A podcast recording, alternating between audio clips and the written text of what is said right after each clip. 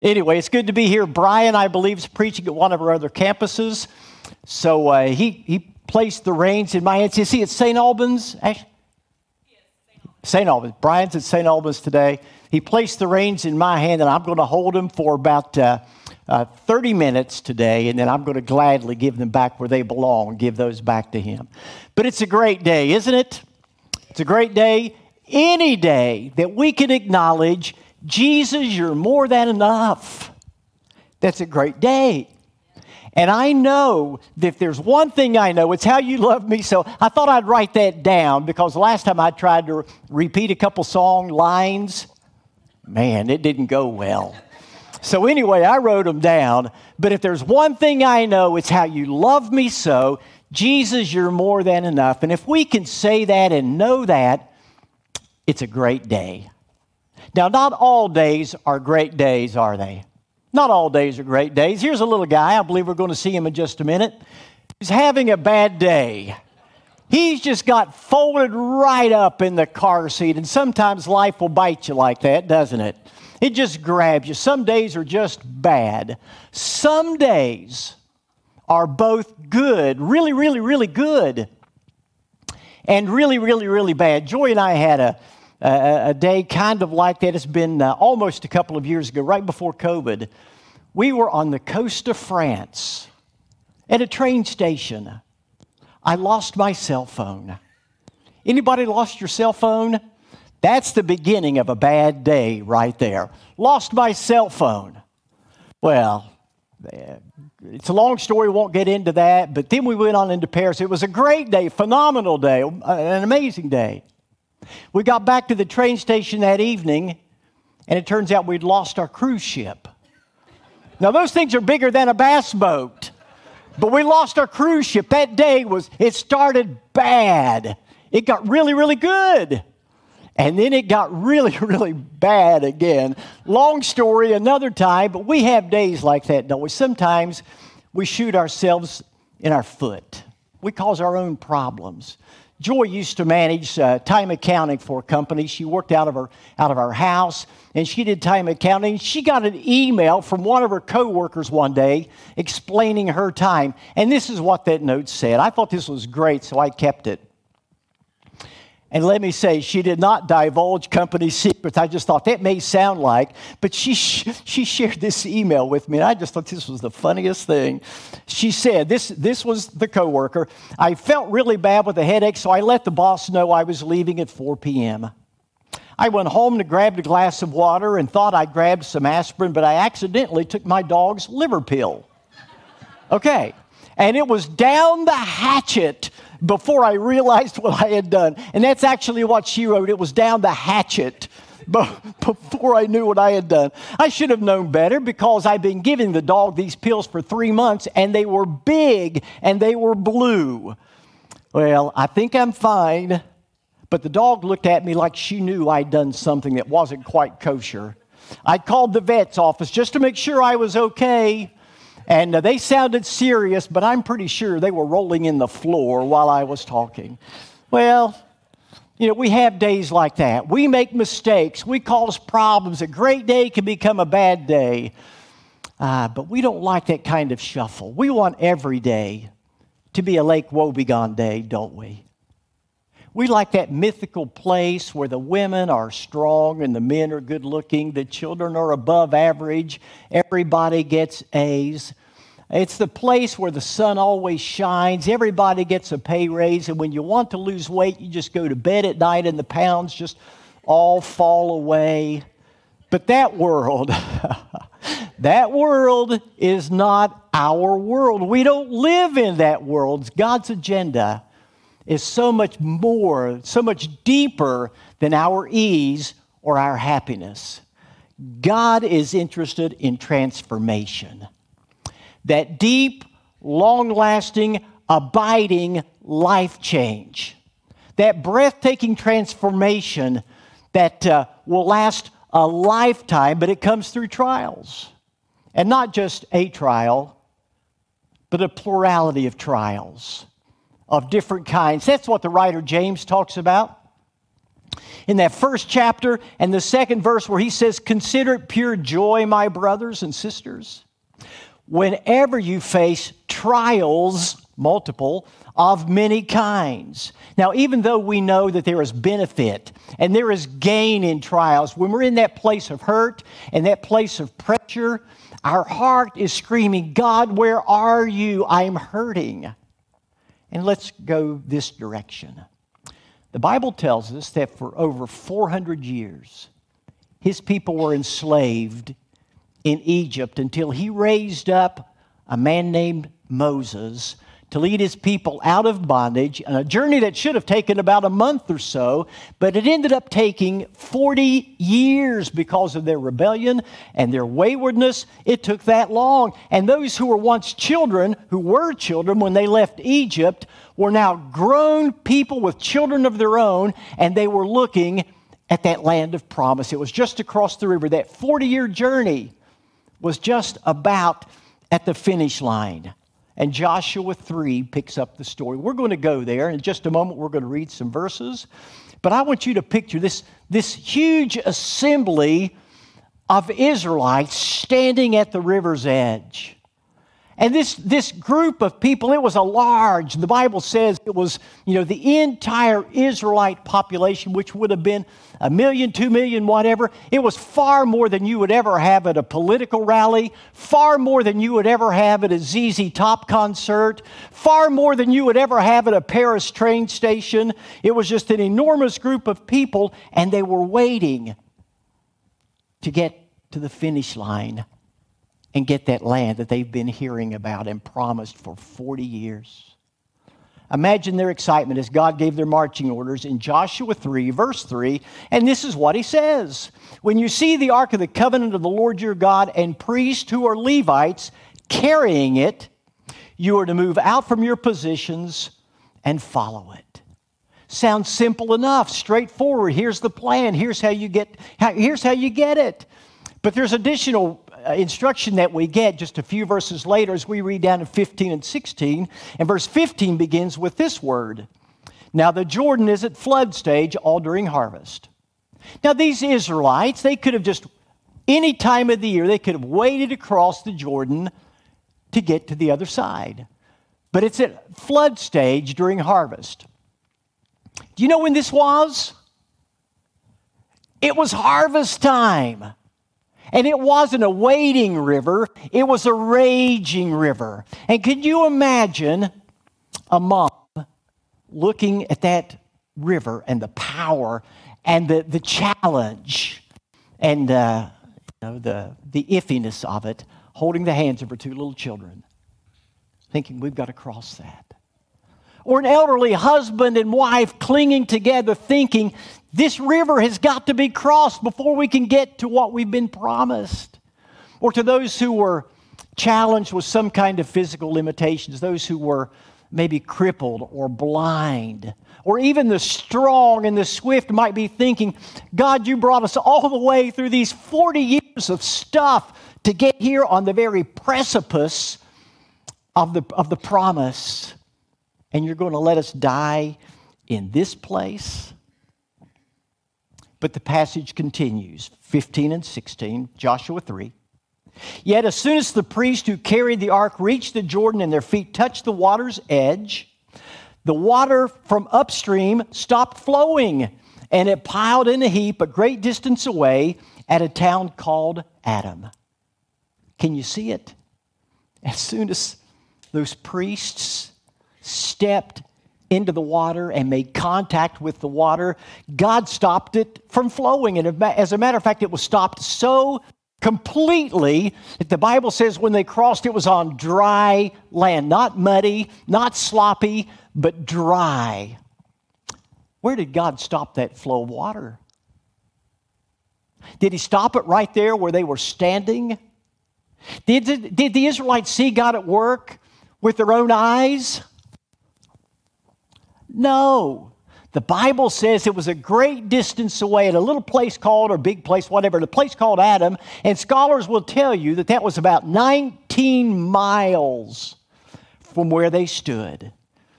God was working but he was working upstream from where the Israelites stood, far beyond what they could see. It was a miracle, but it was a miracle that happened out of their sight. They didn't witness it with their own eyes. God was at work upstream out of their sight. And here's one thing that we can learn from that. There'll be a couple more, but here's one thing that we can learn from that, and that, that God is always at work upstream in our life.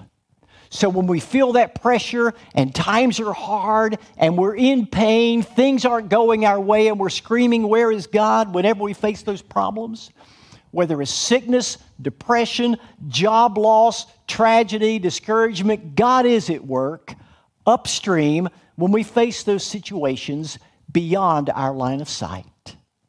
Now, the Israelites saw the problem right in front of them. And they may have concluded, since they saw this raging river, they may have concluded that God was not involved in their situation, but they would have been wrong. He was there, and He was working. They just didn't see Him at work. One powerful example of someone who understood that was somebody I know very well, knew very well, and some of you might uh, remember her too, and that's my mom, Mary Ranson. Very late in her life, she fell, broke her hip, had to have surgery, was in the hospital for a little while, moved to a rehab center here in the valley uh, to get stronger. But mom knew she was there for something more than just to get stronger. The second day she was there, a young therapist named Molly, speech therapist, came in to work with mom. But what really happened was mom began to work with her. See, that's God working upstream. And because of those daily conversations and those daily relationships that were building and building and building, this young mom was curious enough to investigate what mom was saying about her Lord, about her church, which is our St. Albans campus. And to this day, as far as I know, Molly and her husband and their two small kids, which aren't as small now, are active and serving and growing in their faith as, as a direct result of God's Holy Spirit working through a mom who knew a God who was working upstream.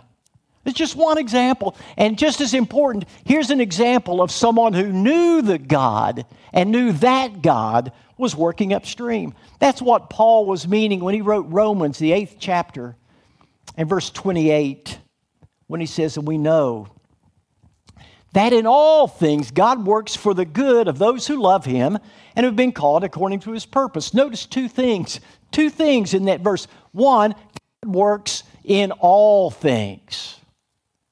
And the second, he's working for our good upstream. He's working. God's providence means that he's always at work, working behind the scenes, outside of our view, to provide us with something, even when we don't see it, He's working. Even when we don't feel it, He's working. Now, what does that mean to us? The fact that He's working behind the scenes and, and he's, His providence is caring for us in ways that we may not understand. It means that we can trust what we can't see, and we must let go of what we can't control. God can't work in a situation as long as our hands are still messing with it and fiddling with it. And unless we turn it over to God, He can't begin to work on it Himself. And I learned what it meant a few years ago. I learned what it meant to let go of what you can't control. And here's how this unfolded for me. Again, Joy and I were traveling. Uh, uh, it's been a few years ago now, but with some friends. And they decided it would be a great idea to, to go on a uh, jet ski excursion. All of them wanted to do that. I didn't want to do that. Now, I didn't want to tell them why, but I'll tell you why. I'm a chicken. I really am. And death by jet ski was not my way to leave this world. But that's what they wanted to do. And okay, we'll, I, will go along, I'll, I'll play the game. So we got on our jet skis, and it was there was about five or six of us. There was a guide in the front and a guide in the back, and the guide in the front went in the front, and he just blasted off across. Everybody else just one after one after one after one. Man, they were shooting across there, and the guide in the back was telling us, "You've got to go.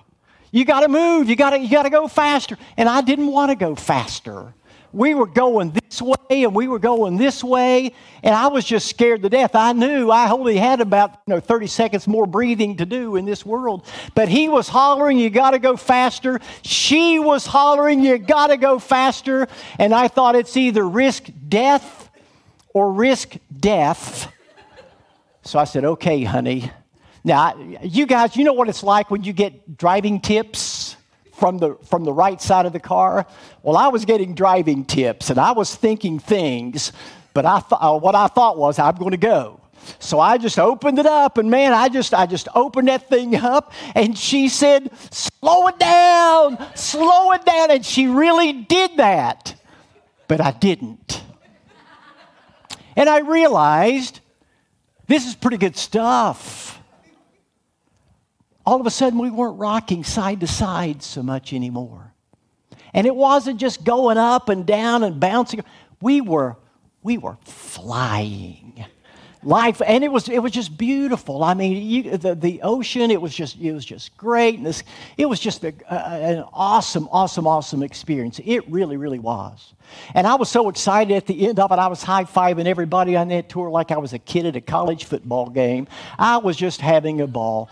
But the reason it worked out so eh, eh, let me tell you this. Once did i think about mentioning to the guide you know you can go on home from here. I can take it the rest of the way you know, I can lead the group the rest of the way. Never, not once, because I knew the most experienced person on the water was calling the shots. I knew that. And so I just could relax and enjoy the ride. Not one time did I think, I, I, can handle this. Not, not once. It may have been bumpy, I may have been scared, but it became so much easier when I followed the captain. That's just the way it works. Some people can't see God working upstream in their life, not because they don't have enough faith, but because they insist on keeping control. And they can't. They can't. And then we need to see our pain in the bigger picture. One of the reasons we can't see God at work upstream in our life is because we're too focused on today. I'm hurting today. That relationship that I've been praying for still needs to be mended. That clarity of, of direction that I've been praying for, I still don't have that clarity. God, where are you? What's going on? And you may be thinking, why isn't God working in my life now the way He was working in Bible times? Honest question, and it deserves an honest answer. Let's think of it this way God does His best work over long periods of times, and that's important to remember. Uh, the Bible is a compilation of 66 books written over a period of about 2,000 years, and we've put it together all in one book. All just right there. When we, when we go through the pages of that book and we read it, we study it, we hear about it, it just seems like miracles are happening all the time. But we need to remember the context. This is 2,000 years of history that, we're, that we've put in this one book. It's not like God was handing out miracles every day like he was passing out the morning newspaper. It didn't work that way. Most people would go their entire lives without experiencing even one supernatural intervention on the part of heaven. Not one. The Bible says or indicates that there are two different kinds of miracles, and that makes a difference too. Two different kinds of miracles. One is, is the kind we're familiar with, the instantaneous miracles. Those miracles that happen immediately where God will resolve uh, a problem or remove a problem. It's the kind of supernatural healing that God would do in the Old Testament or in the New Testament in the life of Christ, like when someone's physically ill and presto changeo, the cancer is gone or the sight's restored. The Bible says that God did these kind of miracles through the Apostle Paul. In the 19th chapter of the book of Acts, verse 11, we we find this God did extraordinary miracles through Paul, and they were immediate. Presto changeo, it's done. Instantaneous miracles. But let's remember, they were rare in Bible times. That's 2,000 years of history. So you stretch that out over normal lifespans, and they were rare in Bible times and they're equally rare today. They happen, I believe that, but they're rare today. But then there's another kind of miracle it's a perseverance miracle. That's the kind where God chooses not to immediately resolve a problem or, or, or perform a healing, but He gives rather His ongoing miraculous strength to sustain us through a problem. It's the kind of miracles that happened routinely in Bible times, and they happen just as routinely today. There were times in the Bible where God chose not to heal somebody instantaneously. Do you recall, uh, as Paul concluded 2 Timothy, he said, I left Trophimus sick in Miletus. I believe that's the fourth chapter, the 20th verse, 2 Timothy. And you think, Paul, the one who God used to do extraordinary miracles, he left a co worker, one of his workers in the church, he left him sick. Could God not have healed him? Could God not have done that through Paul? Of course he could. But he didn't. Instead, he gave him the extraordinary, miraculous strength to go through that, that sickness, whatever it might have been. Paul describes this, and it's just an incredible passage of Scripture in 2 Corinthians chapter 4, 7 through 11. And, and this, this is what that uh, section says. We have this treasure in jars of clay to show that this all surpassing power is from God and not from us. We're hard pressed on every side, but not crushed perplexed, but not in despair, persecuted, but not abandoned. We're struck down, but not destroyed. We always carry around in our body the death of Jesus, so that the life of Jesus may also be revealed in our body. For we who are alive are always being given over to death for Jesus' sake, so that his life may be revealed in our mortal body. This jars of, jars of clay is a powerful analogy. In, in, Paul's time, those, those clay pots and vessels were common, they were inexpensive. It's a good thing they were inexpensive because they cracked and broke all the time. Our minds and our bodies are just like those jars of clay. We're frail, we break, we fall apart. Clay pots. don't hold up well under extramarital affairs or bankruptcy or constant depression. And when we manage to keep our lives intact, when they really should be scattered across the floor in a million pieces, we and others know that someone is miraculously holding us together. Brian Jones has written a book called Second Guessing God. And in that book, he tells about a friend of his. Uh, Brian was a, was a preacher in the Philadelphia area. He tells about a friend of his named Philip, who was married to a sweet gal named Claire. They'd been married for 47 years. But Claire was in the later stages of dementia and in a care home specifically designed to help people in her position and uh, Philip went every day to visit his wife. And on one occasion, he asked Brian, the writer of this book, if he would like to go along. And Brian said, Sure, I'll go. And so he was kind of in the back part or the side of the room as, as Philip was visiting with his wife. And he said it was a little awkward. You know, Philip would talk, and Claire might say something once in a while, but she didn't know who, who she was talking to. Because Philip, every time he went in the room, he had to reintroduce himself to his wife of 47 years. She didn't know who he was. And during, during their, their meeting, and uh, Philip was sitting right at his wife's bedside, and, and the oxygen tube began to slip. There was a piece of tape on her, on her nose holding the oxygen tube in place, and it began to slip off. So Philip got right real close and just real gently tried to put that tape back on. And when he got about six inches away, she opened her eyes like she'd been in a trance. She saw him and she said, Who in the world are you? Brian said he was sitting over to the side taking that in, and he said he didn't know what to do. Part of him wanted to cry because here was the lady that he uh, had, had lived for for nearly 50 years. They had children together, and six inches away from her face, she didn't even know who he was. He said part of him wanted to cry. But another part of him wanted to laugh because when she screamed out, Who are you? She, he said her face just kind of kind of squinted up in such a funny little way. He, th- he thought it was a little humorous and he felt bad about that. And so he did nothing. But Philip, still right there in his wife's face, he looked over at Brian and, and Philip winked. And Brian grinned. And then Philip chuckled, and then Claire chuckled, and before you knew it, all three of them were just laughing and howling uncontrollably, and the tears were just flowing down their faces. And Brian said, My tears of happiness, my tears of laughter turned to tears of wonder because I realized I was watching a miracle in the process. He said, I would, if, if you had transported me back to the time of Christ and I saw Christ heal a lame man, I would not have been more astonished than I walked here in this hospital room or in this, in this care room. Because here is a man in a clay pot, just so fragile with the life that we all have. It's fragile life. And his life should have been broken in a million pieces across that floor. But he was held together by a God who loved him and a love for his wife. And I think that's one of the reasons that God performs more perseverance miracles than he does instantaneous miracles. They last so much longer. They stretch. When somebody perseveres in the middle of hardship and struggle and pain, their presence and their joy leaves no one untouched.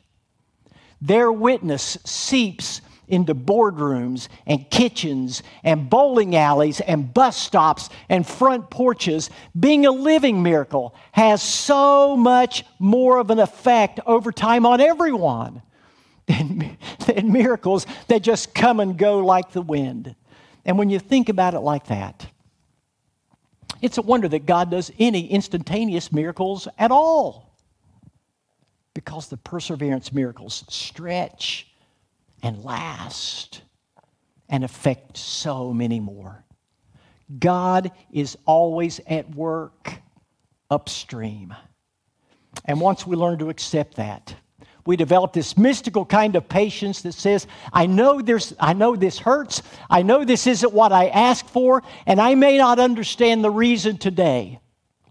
I might understand that reason tomorrow. I might see better how God is working upstream 25 years from now. Or maybe it won't be until I'm standing in His presence. But until it makes sense, I'm just going to give it to God and let Him deal with it. One, one final illustration. Our daughter moved back to the States. She lived in the Middle East for a while. And we heard about this rug that she had. Well, when they moved back, I, I, went down to Tennessee and helped them move some stuff in, and I saw that rug. And I thought, she said she practically stole this at a bargain price, and I'm thinking, I wish somebody would steal it from you because it's you're not adding to the flavor of your home. It was, the colors looked like they had faded, it was worn, there were strings kind of hanging out in the back, and she says, Dad, it's upside down. She turned that over, and man, she was right. It was a genuine Persian rug. The texture, the colors, it was just like nothing I had ever seen before. It was a treasure. No matter what I thought earlier, it was a treasure. Now, I want to remind you of something. One day, one day we're done. One day we're done here. And if you're a follower of Christ, God will usher us into his presence forever. And I like to think that God will take us off to the side and he'll say to us, Do you see the back of this carpet? This is your life on earth. And this is what I was doing through you. You remember what it was like the pain when your parents divorced? Do you remember what it was like when you lost the child? Do you remember what those bouts of depression were like and how you felt? Or how hard it was when you lost your house? Do you remember all of that? And then I think God will smile as big as the sunrise, and He'll turn that carpet over and He'll say, This is what I was doing through you. Look at the big picture. These are all the lives that were changed because of you. Thank you for being patient. Thank you for not giving up. Thank you for being faithful. This is what I was doing upstream in your life. Will you pray with me? God, thank you that you're in charge. Thank you that you know what's best. You know where we've been. God, thank you that you know where we're going and you're already there. You're stopping the flow of water miles from where we are right now, making a way for us. Lord, help us to trust, increase our faith when we don't see it, when we don't feel it. We pray that your faith, your, your spirit might sustain us with your miraculous power. And God, what an honor it is to know and a privilege to be cared by one with all of that might and that tender love for us.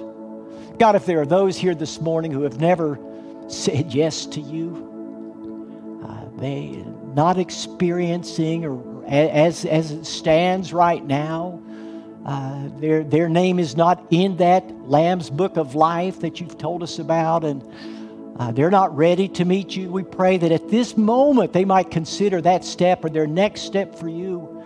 And may they honor you. May we all, every one of us, honor you as we all consider our next step and what it is you're leading us to, knowing that you've already made a way. Thank you for Christ, the one who died for us and the one who lives for us even today. And we pray in his name. Amen. This morning, if you have a a question, a, a request, a need uh, that can be met by stepping out, I'd be more than glad to talk to you about that next step, whatever it is, whether it's planting roots here, uh, getting wet in the waters of renewal of baptism. I'd be glad to talk to you about that, pray with you, whatever. I'm going to be down here on your left. And if you will stand and sing with us and, and respond, and I'd be glad to, to meet with you there.